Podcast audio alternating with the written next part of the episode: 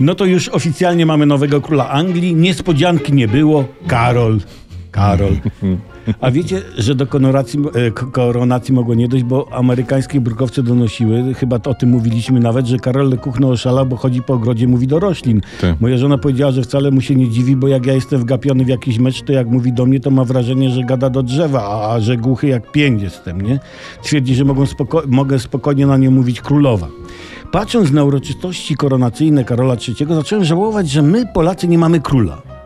Moglibyśmy koronować na króla Polski, nie wiem, prezesa Jarosława Kaczyńskiego, prawda? Byłby Prezesław I Mąciciel na przykład. Tylko że on nie ma progenitury i ktoś mógłby powiedzieć, że jak nie ma progenitury, to się mu uszyje. To ja bym odpowiedział, dzieci chytrusie chcesz szyć? A ten ktoś by odrzekł, nie dzieci, tylko garnitury, że sam mówiłem. To ja mu na to, że progenitura to potomkowie. No właśnie, brak progenitury to rzeczywiście może być problem z dziedzicznością tronu. Ale królem Rzeczypospolitej mógłby zostać Mateusz Morawiecki, jest młodszy, ma nawet kilka progeniturów.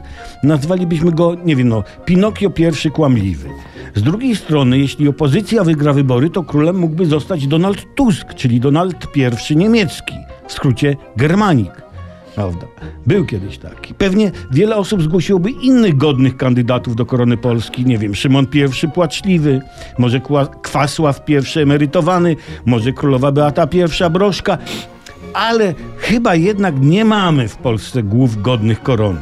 Zęby tak, głów nie.